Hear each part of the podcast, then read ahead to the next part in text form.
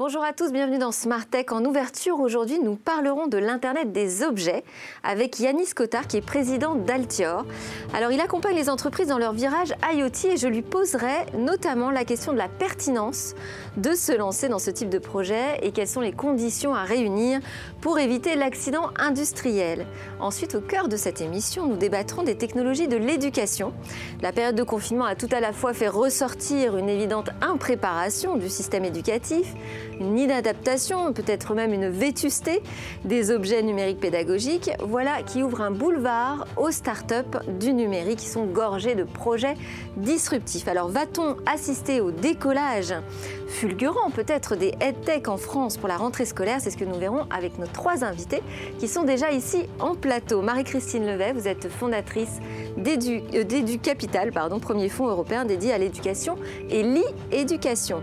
Aude Guénaud également avec nous, PDG et fondatrice de Plume, un outil numérique interactif pour les enfants de 8-12 ans. Et Jacques Rosselin, directeur d'une école, de, l'école du nouveau journalisme, pardon, de l'EFJ, et donc utilisateur, peut-être même client de ces EdTech. Et avec nous également en plateau, bien sûr, Victoire Sicora qui nous présentera ces news dans quelques minutes. On partira aussi à la conquête de l'espace et puis on va sortir de l'oubli des pauvres robots encore confinés. Mais avant toute chose, j'aimerais donc que l'on réponde à cette question dans Smart Tech pourquoi et comment intégrer l'IoT dans un business?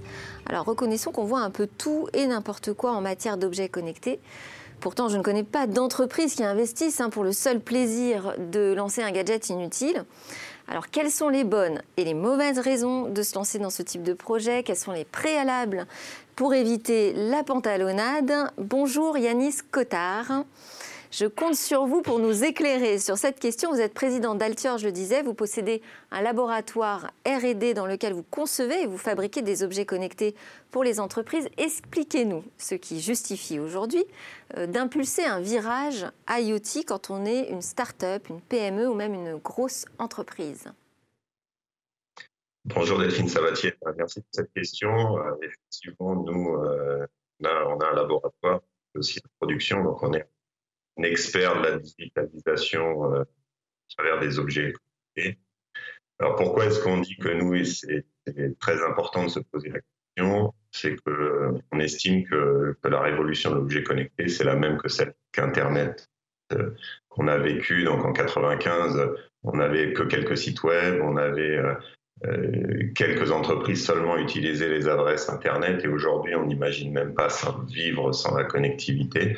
Il bah, faut se rendre compte que c'est la même chose euh, au niveau des objets connectés et que le, le virage va être aussi puissant. Qu'est-ce que ça a de, spécifique de lancer un, un, projet d'objets connectés euh, dans une entreprise? Bah, en fait, c'est euh, pourquoi est-ce qu'on a vu beaucoup d'échecs effectivement, c'est que au départ c'était c'était plus une mode de gadget parce que la techno pouvait permettre de faire des trucs sympas et, et pour les early adopteurs on faisait des, des produits qui étaient qui étaient un peu des nice to have. Aujourd'hui, c'est plus le sujet. Hein. Euh, aujourd'hui, un objet connecté qui n'est qu'un gadget ne, rencontre pas son marché. Les seuls objets connectés aujourd'hui qui réussissent à, prouver euh, la, véracité d'un business model sont des objets qui euh, répondent à des vraies problématiques. Le problème, c'est que souvent, on a dans les entreprises des, des départements innovation qui se lancent euh, euh, dans leur coin dans le développement des produits sans se poser la question de ce qui est vraiment le besoin de l'utilisateur. L'objet connecté, c'est un, c'est pas un objet au catalogue. Ça s'inscrit dans une stratégie digitale globale de l'entreprise. Si vous n'avez pas la direction, le marketing, la communication, les équipes commerciales euh, à côté de l'innovation, vous n'y arriverez pas. Il faut vraiment que ce soit un projet d'entreprise et pas uniquement un projet euh, de l'équipe innovation qui se fait plaisir. Alors, il y a effectivement la, question à se poser au préalable, hein, quelle est ma problématique euh, et, vous nous direz peut-être quelques mots sur les projets les plus fréquemment demandés aujourd'hui en matière d'objets connectés. Mais moi, j'avais une question aussi sur la sécurité, parce que euh, à chaque fois que je vais dans une conférence de hackers, on me montre des objets connectés qui sont euh, des passoires, en fait, qui servent de, de passerelle aux cyberattaquants. Est-ce que ça, c'est quelque chose aussi qui est désormais un peu mieux pris en compte? Ouais, bien entendu. Aujourd'hui, il n'y a, pas, un objet connecté qui est développé euh, sans aborder le sujet de la sécurité de manière forte. Et effectivement, euh, euh, il y a eu beaucoup d'écueils déjà. bon, l'objet connecté, c'est un nouveau monde. Hein. C'est les, premiers objets connectés, c'est en même temps que le premier smartphone. Donc c'est 2007. C'est un métier qui a, qui a même pas 15 ans. au début, clairement, il y avait des vraies failles de sécurité sur les objets. Et on en a même vu encore récemment. D'ailleurs, c'est assez hallucinant euh, ce qu'on a vu récemment de, sociétés comme Amazon qui rachètent Ring et qui se posent pas la question de, la sécurité. Euh, aujourd'hui, on a des vrais sujets de sécurité. Puis on a une, on a une loi qui arrive. Hein, euh, donc basée sur, bon, c'est toujours les Californiens qui sont qui sont précurseurs en la matière, mais on a une loi très très contraignante qui arrive et qui va nous obliger à, vraiment traiter ce sujet de sécurité. Bon, bah, ça, c'est plutôt une bonne nouvelle, même si vous employez le terme de contraignant. Marie-Christine Levet d'EduCapital, vous aviez une question ou une réaction peut-être sur euh, cette stratégie objet connecté alors c'est vrai qu'il y a eu euh, beaucoup d'objets connectés qui euh, n'ont pas marché hein, dans les dernières années, parce que je pense qu'il y a eu beaucoup de, gadgets et d'objets connectés qui voulaient finalement tout faire. on se rappelle hein, du lapin Nabasta, hein, qui était pourtant fait par un inventeur génial, et qui voulait à la fois faire la météo, la radio, et je pense que tous avaient trop d'usages. Et euh, voilà, je pense que ceux qui marchent sont ceux qui répondent vraiment à un usage et, euh, voilà, et une fonctionnalité précise. Et par exemple, dans le domaine de, l'éducation, qui est mon domaine, nous avons investi dans une société qui s'appelle l'UNI, qui développe une petite, euh, une petite radio pour les tout petits, dont on a un objet connecté, mais sans écran. On fait très attention à ne pas mettre les, trop, les tout petits devant des écrans, et qui leur permet donc de choisir l'histoire qu'ils veulent entendre, de choisir leur personnage, de choisir le lieu, donc de personnaliser leur histoire. Et derrière, il y a un store, et cet objet connecté remporte un vif succès, puisqu'il répond à vraiment un usage bien précis Yanis Altier, je ne sais pas si vous êtes d'accord avec cette analyse de l'objet qui doit répondre à un usage précis. En tout cas, je vous remercie beaucoup pour votre intervention et vos réponses sur cette question du lancement de l'IoT en entreprise. On va enchaîner tout de suite avec les news qui ont retenu l'attention, en particulier de notre Victoire Sicora. Bonjour Delphine. Bonjour Victoire. Côté euh, matériel, alors on a Bosch qui a dévoilé hier un concept de vélo futuriste. Oui, c'est à l'occasion du dixième anniversaire de son système de motorisation pour VAE que Bosch Bosch a dévoilé le Design Vision. C'est un tout nouveau concept de vélo électrique. Si pour l'instant ce dernier euh, n'est qu'en stade expérimental, il pourrait très bien voir le jour dans quelques mois. Et alors, qu'est-ce qu'il a d'innovant, ce vélo? Alors, ce e-bike disposerait d'un écran tactile qui ferait office d'ordinateur de bord, ainsi que de l'ABS, un système de freinage à haute performance qui reposerait sur des freins à disque hydraulique. La batterie de 625 kWh, quant à elle, serait fondue dans le tube principal et 100% amovible. Et côté logiciel, alors vous vous intéressez à Waze qui change d'interface, enfin peut-être. Et oui, parce que l'interface originale de Waze était jusqu'ici un dérivé de, du skeuomorphisme. C'est assez compliqué. C'est un principe de design aujourd'hui qui est complètement désuet, qui consiste à reproduire des éléments du réel dans une interface virtuelle. Pour faire simple, vous avez une fausse impression de relief. Et là, du coup, Waze se convertit au flat design. En effet, ils ont lancé une nouvelle version de l'application Waze avec des icônes simplifiées, un nouveau logo et une nouvelle police. Quant aux boutons de signalement et aux avatars, ils passent tous à un design plus épuré. La prochaine étape, le dark mode, prévu normalement pour l'an prochain. Pas trop tôt. Alors, sur euh, la société, les sociétés, alors là, on a WeChat et TikTok qui sont victimes d'une guerre entre Pékin et New Delhi. Oui, la frontière entre la Chine et l'Inde est le sujet d'un conflit entre les deux pays. Un conflit qui a basculé en début de semaine dans des affrontements très violents à propos du contrôle de la région de l'Aksai-Chin, un conflit humain qui vire au conflit numérique. Et là, les applications sont euh, utilisées comme des moyens de pression. Oui, le gouvernement de Narendra Modi a interdit 59 applications chinoises accusées de voler et de transmettre clandestinement les données des internautes indiens à l'extérieur du pays. Parmi les applications interdites, on retrouve sans surprise WeChat, Weibo, Clash of Kings ou encore TikTok. C'est un vrai coup dur pour TikTok qui compte 200 millions d'utilisateurs en Inde. Bon, on va parler un peu des Parisiens. Euh, on a les enchères, les enchères de la 5G qui sont prévues en septembre, mais nous, on attend toujours la 4G dans le métro. Alors, huit ans après le lancement de la 4G, la RATP vient d'annoncer que 100% du métro parisien est, est, désormais couverte par la 4G.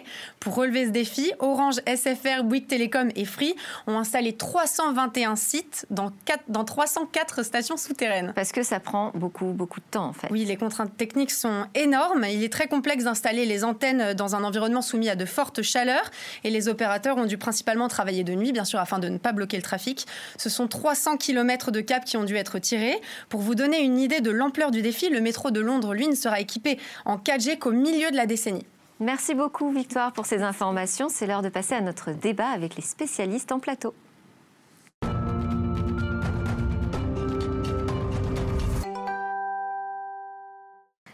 Technologie de l'éducation. Va-t-on assister au grand décollage? Alors j'ai autour de moi trois spécialistes qui incarnent chacun une facette finalement différente du sujet. Des EdTech, on a un fonds d'investissement euh, qui est vraiment dédié aux technologies de l'information. Avec vous, Marie-Christine Levet. On a également un outil numérique disruptif, vous allez nous le prouver. En tout cas, il est éducatif avec Haute Guénaud de Plume. Et puis un utilisateur, directeur d'école, en la personne de Jacques Rosselin. Alors ma première question est pour vous, Marie-Christine Levet.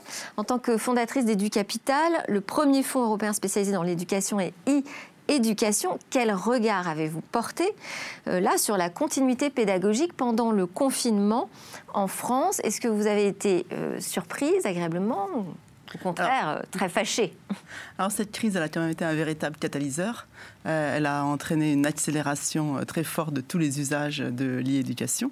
Euh, le monde entier a basculé dans la tech, puisqu'en quelques jours, 150 pays ont fermé toutes leurs écoles et 1,3 milliard d'élèves et de jeunes se sont retrouvés chez eux expérimentant les, les produits tech.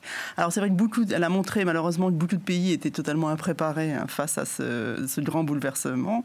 Et en France, bon, la continuité pédagogique a eu du mal à, à marcher parce qu'on faute voilà, d'investissement dans ce domaine depuis des années, faute aussi de, formation euh, des, professeurs. Mais finalement, le système D s'est installé. Hein. Je pense parents, élèves, professeurs ont euh, utilisé les outils.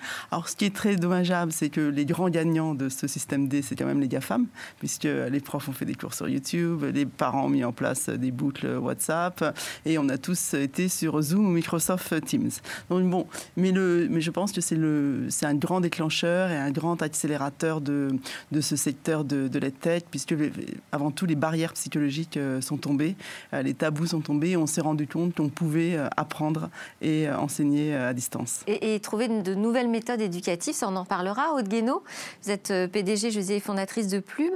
Vous, votre outil, il s'adresse plutôt aux 8-12 ans et l'idée, c'est de les aider à renforcer leur apprentissage de l'expression écrite en, en faisant créer des comptes. Alors, vous allez expliquer ça beaucoup mieux que moi, mais qu'est-ce que vous pouvez nous dire de l'apport du numérique dans l'apprentissage? Eh bien, en fait, ce que je peux dire sur, euh, sur le numérique, donc j'ai fondé Plume il y, a, deux ans, après avoir enseigné pendant 12 ans les lettres modernes, donc je suis enseignante. Euh, en fait, l'outil numérique, il est vraiment vecteur d'une plus grande égalité. Parce que euh, ah aujourd'hui, on constate que 97% des enfants ont accès à un outil numérique. Alors qu'ils sont presque 20% à avoir accès à un livre. Donc en fait, l'outil numérique permet à des enfants de tous milieux sociaux d'accéder à des contenus euh, qualifiés et extrêmement euh, intéressants. Il est aussi intéressant parce qu'il est vecteur d'inclusion, d'inclusion sociale pour tous les enfants qui rencontrent des troubles des apprentissages. Nous, par exemple, on développe une interface qui est, euh, qui est spécifique pour les, pour les enfants dyslexiques. Par exemple, on a des polices spécifiques, on a la possibilité d'écouter les textes, etc. L'idée, c'est de vraiment de pouvoir apporter euh, des fonctionnalités et euh, une interface qui va mettre tous les enfants dans des situations de réussite. Et c'est vraiment, je pense, le propre des outils numériques aujourd'hui et la force de certains produits EdTech de pouvoir voilà, mettre les enfants dans des situations de réussite. Donc, dans le cas de Plume, on a une application qui permet en fait aux enfants de compléter des histoires en ligne. Euh, ils vont choisir le début d'une histoire qui est adaptée à leurs compétences. Et pour accéder à la suite, ils vont devoir eux-mêmes écrire. Et plus ils écrivent, plus ils sont incités à écrire. Et à la fin, ils vont même éditer leur propre livre. Alors, ils n'écrivent pas à la main, donc ils tapent sur. Mais ils euh, peuvent écrire à la main, en fait. Parce que euh, l'idée, c'est pas, justement, c'est pas du tout d'avoir un rapport clivant au numérique. Le, le, numérique est vraiment au service du réel. Donc, si les enseignants, si les parents, si les enfants ont envie d'écrire à la main, c'est tout à fait possible. Ensuite, il suffit de prendre une photo euh, de ce qu'ils ont écrit.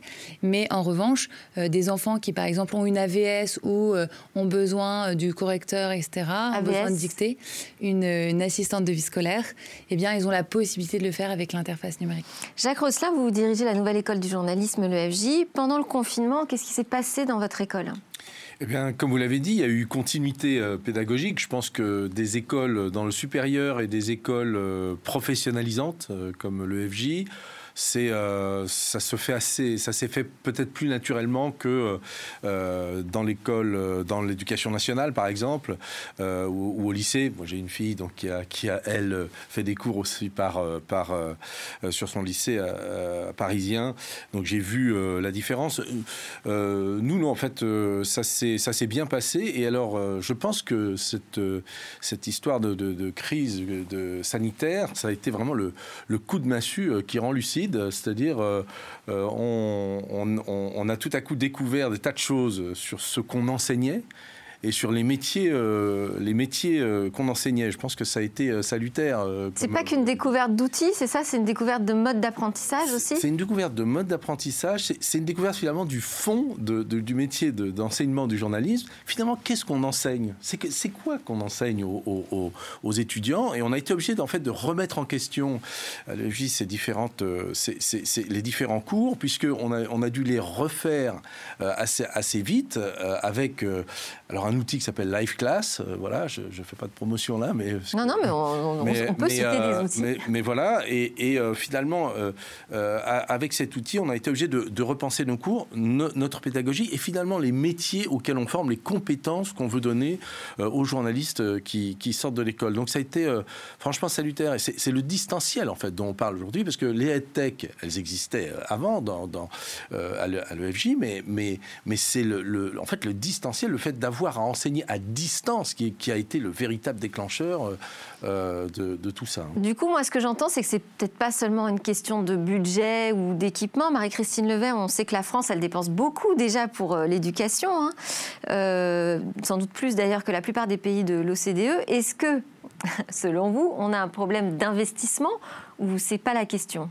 On a trois problèmes en France. Le ah. premier problème, ça a été le problème de formation même des profs. Euh, les profs n'ont pas été euh, assez formés euh, au numérique. Ça fait 20 ans que l'Internet existe. voilà. Donc il y a urgence à reformer les profs. Et d'ailleurs, on peut utiliser pas mal d'outils nouveaux pour former les profs. Donc, donc, ça a été un des problèmes hein, dans cette période de confinement. C'est que beaucoup de profs n'étaient pas formés à l'utilisation de ces nouveaux outils. Le deuxième prof, le deuxième problème, c'est qu'il faut investir dans l'innovation pédagogique. C'est tout à fait ce qui a été dit. Dans les années passées, on a beaucoup investi dans l'équipement c'est-à-dire, on a donné des tablettes, on a donné des ordinateurs. Il y a eu des tableaux blancs interactifs. X plans, euh, tablettes. On a dépensé 2 milliards dans ce domaine. on a très peu investi, quelques dizaines de millions, dans l'innovation pédagogique. C'est comment C'était nécessaire. C'était quand même un passage nécessaire, cet investissement matériel.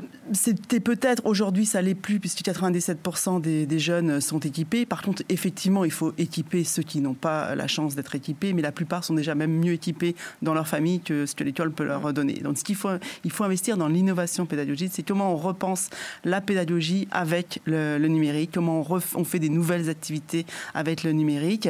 Et voilà, et c'est euh, un investissement nécessaire qui n'a pas été fait euh, jusqu'à aujourd'hui parce que ça a été le parent pauvre euh, des investissements. Mais on l'investit comment alors cette innovation pédagogique? Alors bah, moi, ma, conviction, c'est que cette innovation pédagogique, elle viendra du travail entre le, le, monde de l'éducation et le monde de start-up comme, comme Plume, des start-up plus innovantes, plus agiles. C'est vraiment ce partenariat, cet écosystème qu'il faut euh, créer, un nouvel écosystème entre l'éducation nationale et euh, euh, des startups innovantes pour voilà, développer des choses nouvelles. Et c'est souvent des, des, startups qui travaillent souvent avec le monde de la recherche aussi. Parce que les sciences cognitives, par exemple, nous ont appris que chacun apprenait de manière différente. Et un des gros avantages de la technologie au service de l'éducation, c'est vraiment de pouvoir faire un apprentissage personnalisé. C'est ce qu'on appelle l'adaptive learning. C'est un, un apprentissage qui s'adapte à la manière dont chacun apprend.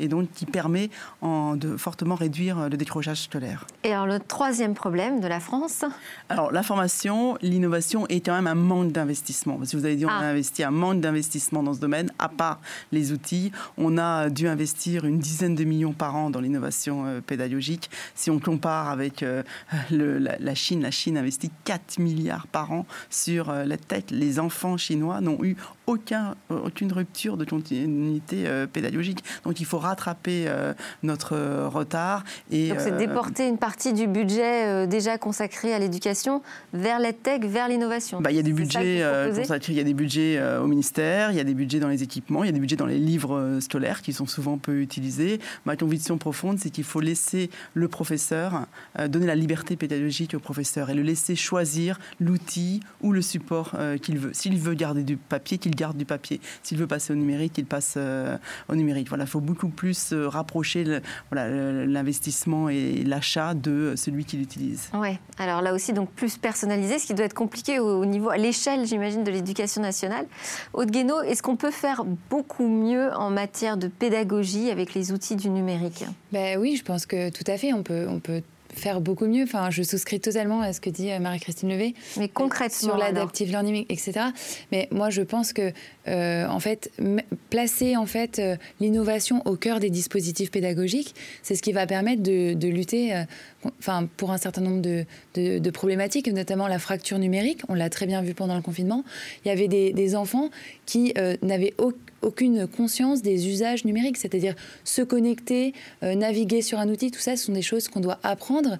Et les enfants qui n'ont pas, euh, en fait, on parle d'illettrisme numérique, hein, les enfants qui n'ont pas conscience de ces usages et qu'on n'accompagne pas dans ces usages-là, demain, en fait, ils seront euh, défavorisés par rapport aux autres. Alors, ils ont tous des smartphones quand même, euh, Exactement. des tout petits, peut-être même un peu trop tout petits. C'est pas la même chose de disposer d'un smartphone et euh, de pouvoir utiliser des fonctionnalités, avoir un certain regard critique, protéger ses données, aller dans un champ spécifique, envoyer un document, etc. Travailler vraiment le numérique. Sur la culture de, tout à fait. Et donc ça, c'est super important. Et sur ce que vous évoquez sur l'adaptive learning, nous on travaille avec le CNRS. C'est évident que adapter très concrètement euh, les, contenus pédagogiques euh, pour euh, les enfants, c'est un, sujet sociétal majeur. Nous, dans notre cas, on travaille sur comment est-ce que quantitativement et qualitativement le texte d'un enfant est meilleur, comment on peut évaluer l'impact de nos solutions sur la progression en expression écrite.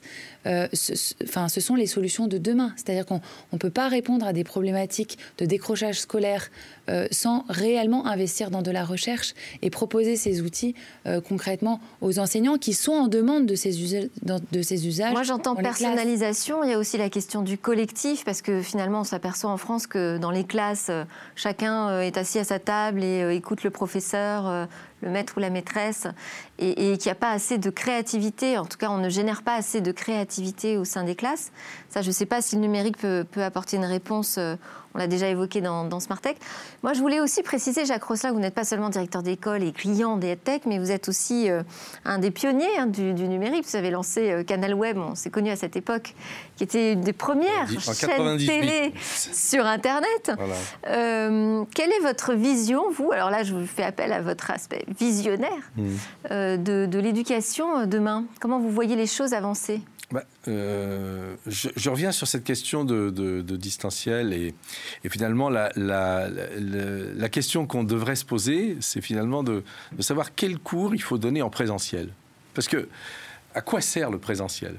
Et, quand, et quand on, refait les, innovations pédagogiques, des réunions sur comment on va s'organiser, comment on organise les cours, etc., en fait, euh, euh, on, se rend très vite compte qu'on peut faire énormément de choses euh, chez soi. Alors bon, on est parfois dérangé, il y a parfois des problèmes domestiques à la maison, et là, il y a une fracture sociale aussi. Alors là, très, beaucoup plus importante, effectivement, que celle du, du numérique.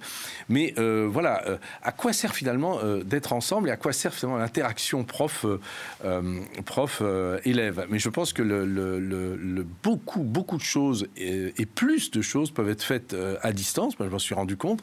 Un truc très simple. On a, on a des profs qui viennent à Levallois, dans notre campus de Paris. On en a à Bordeaux aussi. Mais ils viennent et donc ils ont des contraintes effectivement de, déplacement. Aujourd'hui, le, distanciel, le développement du distanciel à l'EFJ, il nous permet à coup d'avoir des profs étrangers, profs euh, qu'on n'aurait jamais osé solliciter parce qu'ils sont en Suisse, parce qu'ils sont en Belgique, parce qu'ils sont aux États-Unis. Et ça, c'est absolument génial. Autre chose, par exemple, il y a des tas de cours en distanciel qui sont accessibles euh, dans d'autres écoles du, groupe. Euh, pourquoi ne pas donner accès à ces cours aux étudiants de l'école de, journalisme? Donc on multiplie l'offre, on multiplie la qualité de l'offre parce qu'on peut sélectionner des profs, y compris qui sont qui sont loin. Donc ça, le distanciel apporte énormément de choses. Donc moi, je suis un militant du distanciel mais en même temps, il faut qu'on réinvente le présentiel. Ça sert à quoi d'avoir 30 gus dans une, dans, une dans une salle de classe? C'est un peu la même question que ce qu'on se pose avec l'intelligence artificielle. C'est finalement on redessine la place de l'être humain dans la société et aussi à l'école. Parmi les startups sur lesquelles vous misez chez EduCapital, qu'est-ce que vous voyez comme projet vraiment qui prennent aujourd'hui de l'ampleur et, et, qui pourraient s'imposer, peut-être pas en septembre, mais assez rapidement? Alors, il y a des, grandes tendances, on en a parlé. Hein. La première grande tendance, c'est vraiment l'utilisation de l'intelligence artificielle, l'utilisation des data pour donner justement cet apprentissage personnalisé. Alors, l'apprentissage personnalisé, c'est rien de plus que ce que faisait le prof de campagne quand il avait trois élèves dans une classe. Sauf que là, on peut le faire à grande échelle. On peut le faire dans des classes de 30 et chacun peut avoir son programme qui lui permet de progresser. Et c'est ça qui réduit euh, le, décrochage. Le deuxième, c'est euh, l'usage de tout ce qui est euh, réalité virtuelle. Alors, soit avec des, des casques, le jour où les casques ont vraiment baissé de leur prix, mais ça va venir, hein, soit en 3D. Et c'est et typiquement, nous, on a investi dans une société au Danemark qui fait des laboratoires virtuels pour l'apprentissage des sciences. Parce que c'est vrai que pour la chimie et la physique, il faut manipuler. Et il n'y a rien de pire que d'apprendre des formules un peu réverbatives et finalement peu d'élèves. Alors il y a des classes euh, adaptées aujourd'hui qui permettent de faire, des... laboratoires, ça coûte cher. Donc les élèves y vont très peu. Il n'y a pas assez de laboratoires pour que tout le monde puisse manipuler euh, tous les jours. Ils y vont peut-être une fois par, euh, par semaine. Et là, on a des laboratoires virtuels où on peut, voilà, on manipule, on fait ses expériences en 3D. Le prof fait une expérience, la partage avec, avec ses élèves. Et, sans danger en plus. Voilà, sans, sans danger. Et ensuite, c'est l'utilisation de tous les outils de gamification. Parce qu'il faut quand même voir que les jeunes aujourd'hui, 70% considèrent YouTube quand même comme leur, premier moyen d'apprentissage. Ils sont dans cet univers de jeux de gamification. C'est utiliser cette gamification, mais sans tomber dans les excès, mais justement pour apprendre, pour faire des choses euh, utiles. Et pour revenir à ce qui a été dit tout à l'heure, c'est vraiment le concept de la classe inversée. C'est-à-dire qu'on utilise le, euh, le, virtuel pour euh, finalement faire le cours, en pré, le, cours, le, grand cours un peu d'amphi classique, où finalement il y a très peu d'interaction entre le prof et les élèves. Et par contre, on va en classe pour travailler en groupe, pour apprendre à collaborer, pour présenter son projet, pour faire finalement ce dont on a besoin dans euh, la vie euh, future et dans la vie du, travail. Aude comment vous voyez la place du prof demain, donc du maître demain dans, dans l'éducation euh, plus, plus numérique? Est-ce ben, d'abord, est-ce qu'il aura une place? Parce qu'il ah y a ben, aussi des enseignements, je pense à l'école 42 par exemple, où euh, on a décidé que finalement le prof était l'empêcheur euh, euh, d'être créatif. Quoi. Oui, tout à fait. Mais je pense que dans, à l'école primaire et, au collège, donc là où j'ai enseigné, le, effectivement, la, la, place de l'enseignant, elle, elle, appelle à être repensée. Mais justement, pour être l'enseignant, il doit devenir un spécialiste de la relation pédagogique avec l'élève. Il doit être un spécialiste des dispositifs didactiques à mettre en place et là est toute sa valeur. Je veux dire, euh, aujourd'hui. C'est-à-dire, il n'a plus besoin d'avoir une expertise dans des matières, dans certains domaines? Mais c'est ça qui permet en fait de mettre en place des dispositifs didactiques ultra performants. Mais euh, aujourd'hui, euh, nombre d'enseignants, nombre de collègues font des tâches qui, qui, apportent peu ou pas de valeur à leurs élèves. Ce, ce, dont on a besoin pour une classe plus juste et pour une société plus bien, enfin vraiment bienveillante avec les élèves, sont des enseignants bien formés, avec des outils performants qui leur permettent de, de, de, répondre aux besoins de tous leurs élèves dans la classe, qui est souvent chargée et qui a souvent euh, des, des profils très diversifiés en fait. Et, oui, Marie-Christine C'est vrai qu'il y a eu un faux débat parce que cette crise, je trouve qu'elle a montré le rôle crucial du, euh, du, professeur. Parce que le décrochage, il a souvent été lié au, finalement au décrochage avec l'école et avec son professeur, plus qu'avec euh, le numérique. Et la technologie, elle est vraiment au service du, du professeur. Elle ne remplace absolument pas le, professeur. C'est un, faux débat. Elle est à son service pour lui permettre voilà, d'inventer cette. c'est vrai que si le prof décroche, là, pour le coup, euh, l'élève ne peut pas du tout euh, assurer euh, la continuité. On, peut, on va revenir quand même à la, à la fracture sociale, quand même, puisque l'environnement à la maison, il est très important dans l'éducation traditionnelle. Et dans l'éducation numérique, il l'est encore plus, puisque mm. finalement, s'il y a beaucoup de choses qui sont faites en, euh, en, tutoriaux, enfin, à la maison, etc. Euh, l'environnement familial et social, donc, euh, il, est clé. Et, là, on s'est aperçu, là, effectivement, qu'il y a des différences. oui, oui mais c'est pour ça que moi, pour moi, dans les petites classes, le prof est clé et la technologie, elle doit être utilisée à l'école. Alors bien sûr. oui, parce qu'il est à l'écoute, parce qu'il accompagne, parce qu'il connaît le contexte de ses élèves aussi. Grands, ils peuvent l'utiliser. Oui, et, là, le, le, je dirais le, le fait d'être ensemble peut-être dans une classe, euh, là, du coup, un rôle. C'est pour ça que euh, les EdTech, euh, je pense que c'est un terme très vaste. Alors, moi, mais les EdTech peuvent être en classe aussi. oui, mais j'entends parler de primaire et, et, de, de, maternelle, de primaire, etc. Je, pense que on ne peut pas traiter de manière complètement uniforme, d'un côté, l'enseignement supérieur, le lycée, le collège et, le primaire. Et, alors, justement, quand, quand, vous entendez donc, ces technologies, cette révolution de l'apprentissage, cette nouvelle formation des profs, peut-être aux sciences cognitives davantage qu'aujourd'hui. Euh, tout ça, ça vous semble réaliste Vous êtes euh, directeur d'une école. Hein. Est-ce qu'on est qu'on peut changer de modèle euh, comme ça, là, rapidement? Bon, Vous allez me dire non, rapidement. Mais... L'enseignement supérieur ou l'enseignement professionnalisant et, le reste dans, le domaine de l'enseignement supérieur, oui. On peut changer de modèle. On peut changer, euh, on, peut changer. Je pense que le plus délicat, ça sera de changer pour les petits. C'est là que se posent à la fois les problèmes d'accès de, à la technologie, euh, les problèmes d'environnement euh, familiaux, etc. Alors, Aude justement, vous êtes plus tourné vers les plus petits. Oui. quelles sont les conditions qu'il faudrait réunir pour qu'on ne soit plus juste dans le cadre d'une start-up comme Plume, mais que ce soit vraiment une révolution qui soit embarquée par euh, l'ensemble de la nation?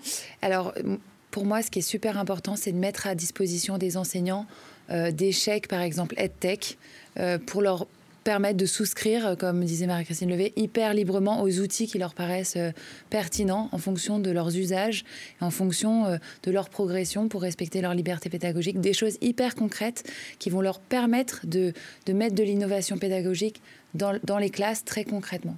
Et vous, Marie-Christine Levet, vous les voyez, les profs, vous les rencontrez, vous êtes en contact avec l'éducation nationale Oui, alors comment ça se passe alors, Il y a beaucoup de profs qui, sont, euh, qui utilisent plein d'outils, hein, qui font plein d'expérimentations, qui utilisent. Il y en a, il y en a beaucoup d'autres qui peuvent être des fois un peu réfractaires au numérique, souvent parce qu'ils n'ont pas été formés.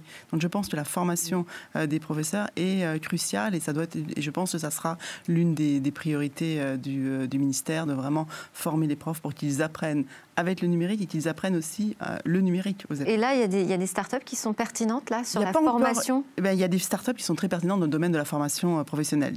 Euh, on était, la France était quand même assez en avance. On parle des retards de la France, mais on était assez en avance dans le domaine de la formation professionnelle ou de la formation tout au long de sa vie. Il y a des startups comme Open Classroom qui, ou 360 Learning qui sont vraiment des startups prometteuses dans ce domaine et on pourrait utiliser justement ces outils, un outil comme 360 Learning, pour former les profs. Mais pour l'instant, on n'est pas encore à ce stade de professionnalisation de la formation des profs, si je vous suis bien. Il y, avait une, il y avait une statistique sur les journalistes qui disait euh, il y a un, ou un, an ou deux, il y, a, un tiers des journalistes qui ne sont pas formés au numérique encore aujourd'hui en Europe.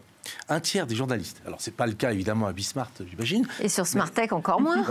Et, alors, est-ce qu'il y a une statistique comparable pour. Euh, Mais là, ce qui était très intéressant pendant le, pendant le confinement, c'est qu'on a touché non seulement des, enseignants qui sont acculturés aux nouvelles technologies, mais on a aussi touché des enseignants qui, par la force des choses, ont dû s'y mettre.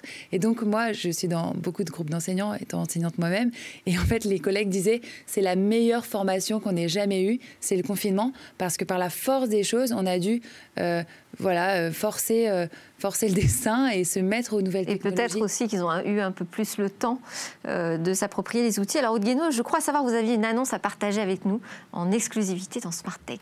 Et oui, on va annoncer, enfin, on annonce du coup notre levée de fonds aujourd'hui. On est hyper heureux d'annoncer notre précide qui va accompagner vraiment bah, le recrutement d'une part, euh, l'accompagnement à l'international euh, d'autre part, et puis le développement de tout ce qui est machine learning. Vous êtes pour euh, quelque chose, Marie-Christine Non, non, non, peut-être pour le futur.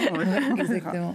Bah, très bien, félicitations. Merci beaucoup à tous les trois pour vos éclairages sur ce sujet. Et puis juste après la pause, on va partir dans l'espace.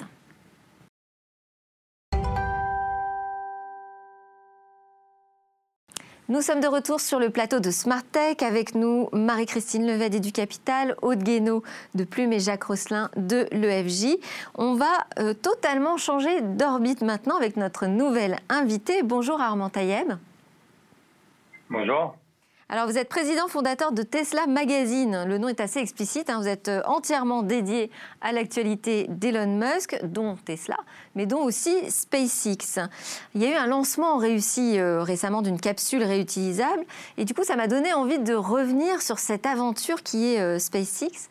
Expliquez-nous, selon vous, hein, en, quoi ça change la donne de la conquête spatiale? Bah, Écoutez, ça change la donne à trois, à trois niveaux. Le premier, c'est euh, que maintenant, ça ouvre la voie aux vols commerciaux. Donc, ça devient une réalité grâce au partenariat Space Adventures, qui est un opérateur comme pourrait l'être Air France pour les vols. Et, euh, et, ça ouvre également la voie à une réduction des coûts qui a été, euh, bah, qui le leitmotiv de la création de SpaceX. L'idée, c'était de réduire les coûts. Euh, et ça a été réussi grâce aux lanceurs. Donc, qui, euh, si vous avez suivi le lancement le 30 mai, euh, sont revenus sur Terre une fois le lancement effectué. Et ça, c'est permis grâce à une technologie qui est la propriété de SpaceX, qui est donc la réutilisation des, lanceurs. Et c'est quelque chose de très novateur, qui implique beaucoup de technologies, notamment des technologies qui permettent de, sécuriser les lanceurs une fois qu'ils reviennent sur Terre et, euh, ainsi de réduire drastiquement les coûts. Tout le monde comprend que lorsqu'on euh, réutilise une, ressource qui est déjà utilisée, et eh ben lorsqu'elle euh, est réutilisée justement, euh, elle coûte moins cher. Donc ça, c'est vraiment un pari réussi en termes de R&D. Et le troisième point, euh, c'est tout ce qui va être euh, bah, désormais, une nouvelle, on ouvre une, une voie à une nouvelle géopolitique de l'espace grâce bah, à l'ouverture au marché spatial pour une société privée euh, donc qui a envoyé des hommes sur, euh, dans l'espace, hein, on l'a vu, hein, c'est des, vrais, euh, des vrais humains. Et donc maintenant, ça ouvre la voie à tous les, à tous les pays qui souhaitent euh, bah, envoyer des gens euh, dans l'espace. Désormais, euh, il suffit simplement de, de, donner le chèque le plus important, donc c'est une société privée, et, et de, de booker un vol. Donc il faut savoir que le carnet de vol pour les deux prochaines années est assez, assez plein mais euh, il y a déjà quelques personnes, personnalités qui sont, qui sont pressenties à, être envoyées comme euh, Thomas Gasquet et, euh, et Tom Cruise dans les premiers, euh, dans les premiers à partir. Donc euh, voilà, c'est quelque chose de nouveau. Tous les pays peuvent maintenant avoir accès à cette technologie. Il suffit d'en faire la demande et, d'être d'être franc vis-à-vis de SpaceX. Oui, d'avoir un bon carnet de chèques. Et alors, autour de, SpaceX, il y a d'autres projets euh, technologiques qui se sont développés. Je pense notamment à Starlink, hein, qui euh, euh, projette en fait de couvrir l'ensemble de la planète euh, à partir de, centaines de satellites. Euh, il y a d'autres choses comme ça innovantes autour de SpaceX parce qu'Elon Musk est un peu le spécialiste. Hein. Je sais qu'il y a aussi des, projets de barges autonomes, de robots. Oui, il y a, trois projets effectivement qui, sont totalement disruptifs liés à SpaceX et qui sont totalement aussi dans le business plan. Et ça, les gens effectivement le, le perçoivent peut-être euh, pas assez, mais euh, SpaceX est, une, euh, une, société qui a vocation à emmener les hommes sur Mars. Donc, à partir du moment où on a un projet comme ça, il faut assurément des, on va dire des sources de revenus qui soient, qui soient très tangibles économiquement. Et Starlink, donc c'est un opérateur, donc là tout le monde comprend la rentabilité. Ensuite, il y a des, la création d'une base lunaire qui, est, qui, a, qui sera assurée en grande partie par SpaceX. Donc là aussi, c'est euh, de la création, c'est totalement nouveau. Et euh, effectivement, il y a une vision euh, prospective qui est celle d'envoyer euh, des centaines d'humains sur Mars et qui se passera via euh, des barges qui seront positionnées dans l'Atlantique. Euh, donc Elon Musk en parle, en parle régulièrement sur Twitter et où on prendra vol dans des vols bah, spatiaux. Qui nous porteront sur Mars vers des, habitations hein, qui seront créées et tout ça, ça, doit se faire grâce à la manne financière qu'apportera Starlink. Donc l'objectif, c'est vraiment de connecter tout le monde euh, à l'Internet, un, Internet qui sera ultra rapide et qui sera surtout euh, bah, disponible partout euh, sur un même, euh, pour un même opérateur. Donc c'est quelque chose de très disruptif. On ne sait pas tout. On sait pas tout sur euh, tous ces satellites qui ont été envoyés euh, dans l'espace. Euh, leur fonction, on n'est pas, on n'est pas, on n'est pas au courant à 100%, mais ça va se, ça va se préciser. Voilà, encore il y a deux jours, on parlait d'un, d'un nouveau GPS qui serait opéré par Starlink. Il y a beaucoup de choses qui sont, qui sont possibles. Donc vous suivez ça attentivement, Armand Taïeb dans Tesla Magazine. Merci beaucoup pour ce premier tour d'horizon, on va dire, du projet SpaceX. Et puis on va partir découvrir des robots maintenant.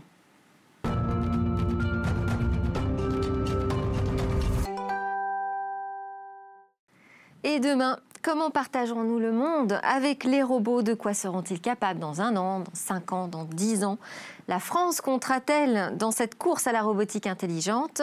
Eh bien, il s'avère que cette année devait justement être celle de la robotique en France. Des milliers de robots étaient prévus en Nouvelle-Aquitaine ces jours-ci. Et puis, le coronavirus eh bien, a tout arrêté. Les robots sont restés confinés. Alors, on a quand même eu envie de leur rendre une petite visite à travers Dominique Duo, qui est l'un des quatre initiateurs de ce qui devait être donc la RoboCup en France, la RoboCup 2020. Bonjour Dominique Dominique Duo. Bonjour. Vous êtes cofondateur, je disais, de la RoboCup euh, France.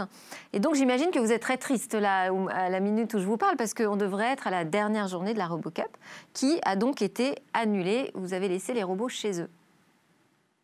Absolument, oui, ça devait se terminer hier après-midi. Et alors, euh, qu'est-ce qui s'est passé Quand est-ce que vous avez pris la décision d'annuler tout ça? Parce qu'il y a des événements qui peuvent se faire maintenant euh, en distanciel, hein, comme on dit. Oui, euh, bah là, la difficulté, c'est quand même que si on veut que les équipes de robots se rencontrent physiquement sur le terrain, il faut qu'on puisse les, les faire venir sur place. Donc, c'était très difficile de faire une, de faire une compétition à distance. Ça pouvait se faire sur les compétitions en simulation, mais pas sur les compétitions en robots réels où les robots s'affrontent sur le même terrain. Alors c'est ça, parce qu'on va préciser que la RoboCup, c'est une sorte de coupe du monde de foot, mais jouée par des robots finalement. C'est bien ça? Alors, il y, a, quatre, grandes épreuves différentes à l'intérieur de la RoboCup. Il y a effectivement le foot, euh, où là, l'objectif, c'est d'étudier des, groupes de robots, des, équipes de robots qui s'affrontent dans des univers hostiles, puisqu'en face, on a une équipe qui essaye de vous empêcher de faire ce que vous voulez faire. Et il y a trois autres catégories, qui sont les robots à domicile, où là, il s'agit de simuler un appartement et de simuler des services d'un robot dans un appartement. Ensuite, il y a une épreuve en rescue qui est l'épreuve sur désastre, c'est-à-dire après un tremblement de terre, par exemple. Euh, c'est venu après le tremblement de terre de Kobe. Euh, l'idée, c'est de déployer des, flottes de robots pour aller aider et, cartographier les environnements. Donc ça, c'est une, épreuve particulière.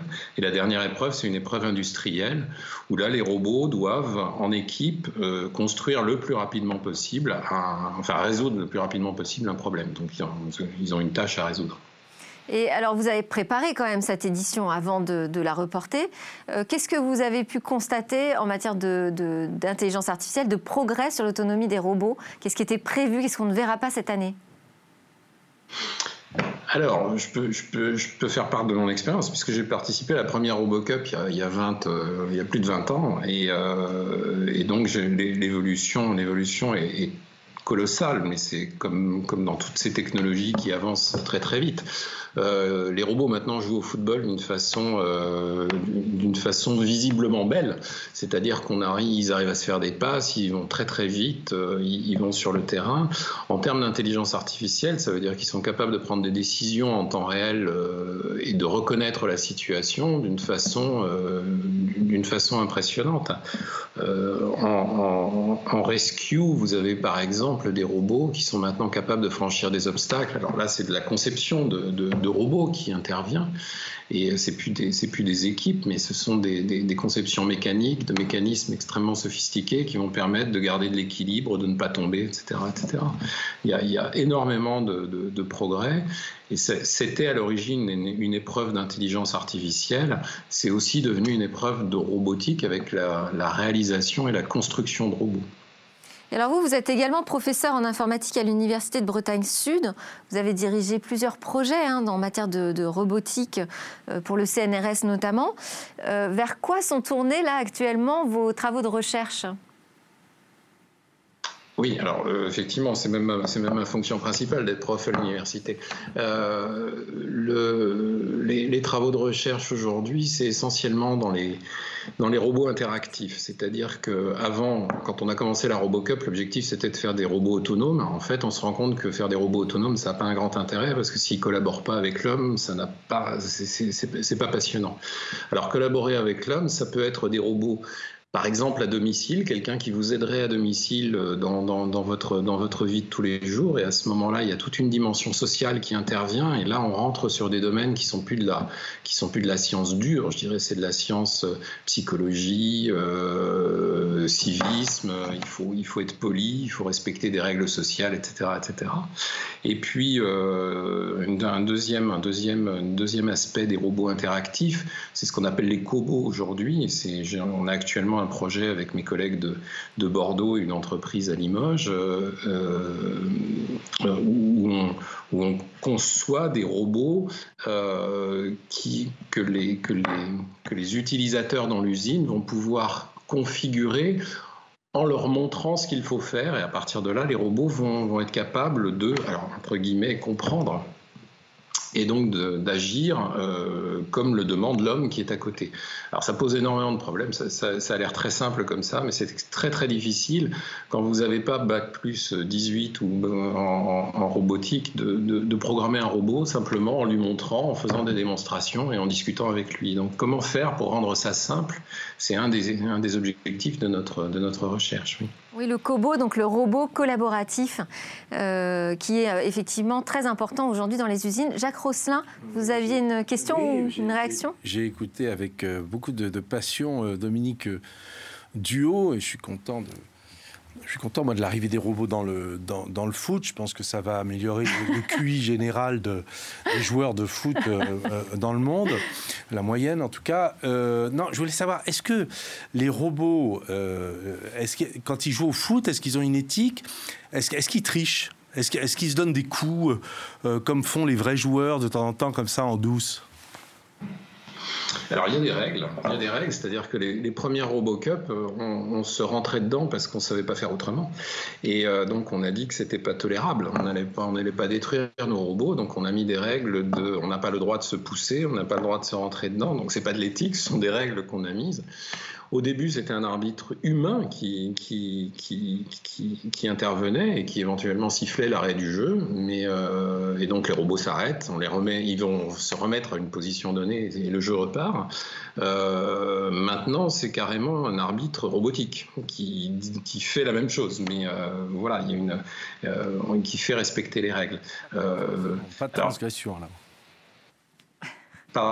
Pas de transgression, a pas, ils n'ont pas l'idée eux-mêmes de, pour gagner, euh, faire un geste qui soit illégal. Alors, ils n'ont pas l'idée, mais euh, étant donné qu'il y a énormément de chercheurs, il y a deux catégories de, résolution du problème. Il y a ceux qui programment les ordinateurs, je dirais, à l'ancienne, et puis ceux qui font des algorithmes d'apprentissage. Et de temps en temps, dans les algorithmes d'apprentissage, on a des surprises, c'est-à-dire qu'on ne s'attendait pas au comportement du robot qui a appris, par exemple, tout seul à aller taper dans un ballon et qui va des fois prendre des, chemins un peu particuliers. Donc, euh, oui, effectivement, de temps en temps, ils, peuvent leur arriver d'avoir des comportements bizarres. Alors, on ne va pas rentrer dans les règles d'éthique, malheureusement, c'est pratiquement la fin de cette émission. Merci beaucoup Dominique Duo d'avoir été avec nous, donc un des initiateurs de la RoboCup qu'on découvrira, j'espère, en 2021. Merci à tous de nous avoir suivis. Euh, c'est donc presque la fin de cette émission puisque à suivre, il y a le lab Startup avec quatre startups innovantes à découvrir. Et puis nous, on continue les conversations sur la tech dès demain.